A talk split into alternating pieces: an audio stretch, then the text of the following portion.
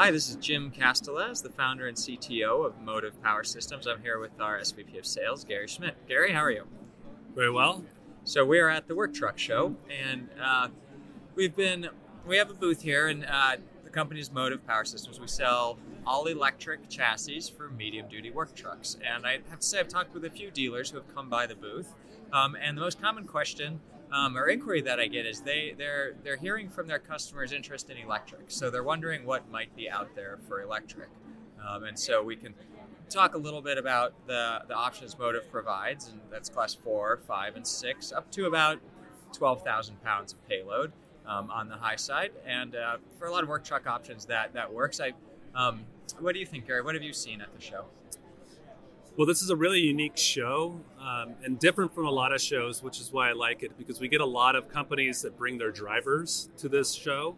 And so we get to talk firsthand with a lot of people that would be touching these steering wheels. And for us at Motiv, you know, one of our key buying indices um, is how many miles are driven.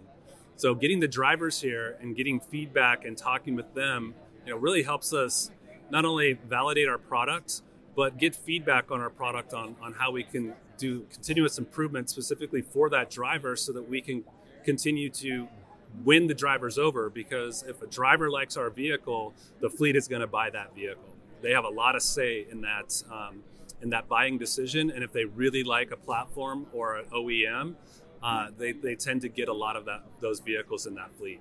So, what have you seen? Do drivers like our trucks? Do they like electric trucks generally?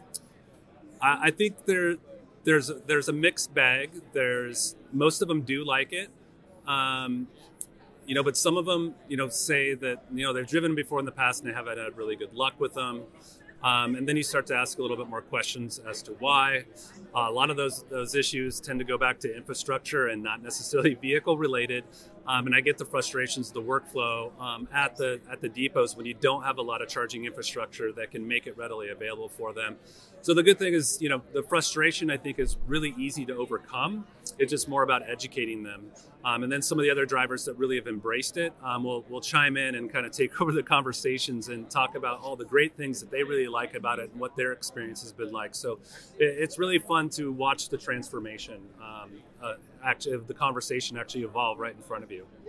We were actually uh, uh, giving an award today to a driver who consistently takes our truck even further than the rated range on a daily basis. We typically rate this truck to 105 miles range. And um, looking at the data, we saw that one truck would be 110 miles one day, 112 miles the next day, 108. We thought, who, you know, how are they doing this? And it turns out there was one driver who really got excited about this and was able to really, you know, dial in his driving behaviors and, and get this range. And I think uh, we've seen a lot of drivers that have kind of embraced electric. Uh, and I think, you know, the quiet environment. He was saying he does deliveries at night. And he says, I never wake anyone up anymore. They don't even hear me coming down their driveway. Um, so another thing that has struck me from from the show is how much electric and electrification has matured, even from one year. When I walk around, I see not just Motiv's product, but a lot of electric products are far more mature than they were even a year ago. The designs are more robust. They're being they're becoming simpler, right? The the um, route and clip of cables is getting better. The truck performance specifications around range and um, you know gradability all seem to be getting better. So, um, what do you what do you think about that trend, Gary?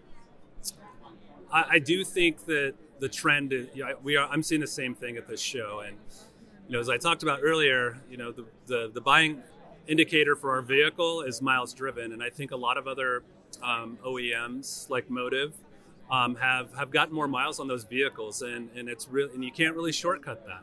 The, the way that you learn um, through engineering is to put a lot of miles on these vehicles and see what's breaking, see what's not breaking. Um, and, and, you know the thing about a lot of the vehicles that you see out here, they're not production vehicles. They're one of a kind, and they're finally getting customers to take you know some of those uh, prototype vehicles and put miles on them so that they can now bring the product that they're seeing today, which is more of a production vehicle. And I do see a lot of that quality happening, which is really great news for the industry.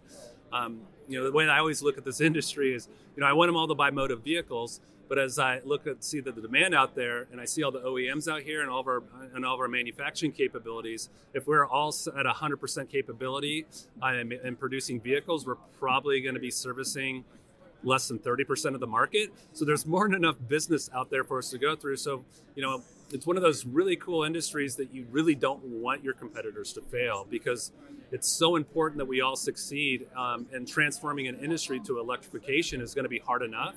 Now having you know lots of companies fail is not good for any of those technologies or the industry in general. So I'm really glad that these vehicles are improvement, improving, and I have been noticing a lot of that. These the build quality on these are much better, and they do look more like a production vehicle versus a concept vehicle. Yeah, so maybe we can close with a question I was asked yesterday at the Green Truck Summit, uh, which uh, had sold out attendance of thousand people. I think there's just demonstrates the interest, right? And so closing question was, what are what are some some final thoughts for for fleets as they're thinking about the next generation of, of their fleet? And while I give you in a minute to think about that, I can tell you my, my my answer from the Green Truck Summit, and that was it's time it's time to jump in. Like stand on the shoulders of giants. Many large fleets have had successful deployments certainly with uh, with Motiv's trucks and, and others as well.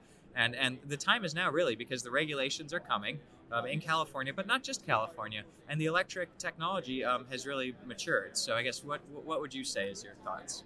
I, I completely agree with with your sentiment on stand on the shoulders of giants. Um, there there has been a lot of first movers that are out there and the great thing that i've noticed with a lot of the first movers and we work with a lot of those those customers is that they're willing to share their journey so anytime anytime we have the opportunity when new customers come in the first thing we do is put them on the phone with one of our existing customers and let them hear from from that customer specifically on what that journey was. And they really index on a lot of the infrastructure because selling the vehicle is honestly probably the easiest part of, of the entire equation. Making sure that vehicle is ready to operate when it lands at its destination is the most critical part. And that is the part that I think that I've seen has been a common theme for everyone on how do I get prepared for electrification. Buying the vehicles is one thing, but making sure that your facility is set up for it, those are the hard things. Um, so make sure that you do work with partners a lot. You have a lot of trusted advisors in here, and that you have access to to peers in the industry that can help you work through a lot of the use cases that you're experiencing. Because you might feel that they're unique, but I but I bet there's there's a lot of folks out there that, that you can lean on to get some valuable information and reduce a lot of those critical learning events. Yeah, and Gary, I think you you and uh, your team spend a lot of time with dealers, right? Training them on this, connecting them with other example fleets so that they can be educated and we can be their partner. That's right. Making this successful for their customers. It's a complex sale, and it's not just as easy as pulling an inventory sheet and, and selling that vehicle. It's if you sell them that vehicle and they're not prepared to receive it, that's probably the last vehicle you'll sell to them. So the dealerships have to take on a different persona. They have to really know how to solution sell. And most of their job um, is going to be, especially in a pre-sale situation, is transferring knowledge, making sure that they're prepared, they're asking the right questions, and if they don't have that solution, that they're pushing them to partner networks within infrastructure or charging stations, so that they can they don't have to feel the burden of taking that on. Each dealership should have um, some sort of infrastructure partners already there so that they don't feel like they have to take on all this big transformation of change. They can still do a really good job at selling and servicing those vehicles, but if they have partners, to Jim's point, stand on the, on the shoulders of giants like your partners, those will help transform the dealerships so that they can now become relevant in, in this new technology. Thank you. That was, this was fun. Yeah, great. We're going to go walk the floor now and see more work trucks.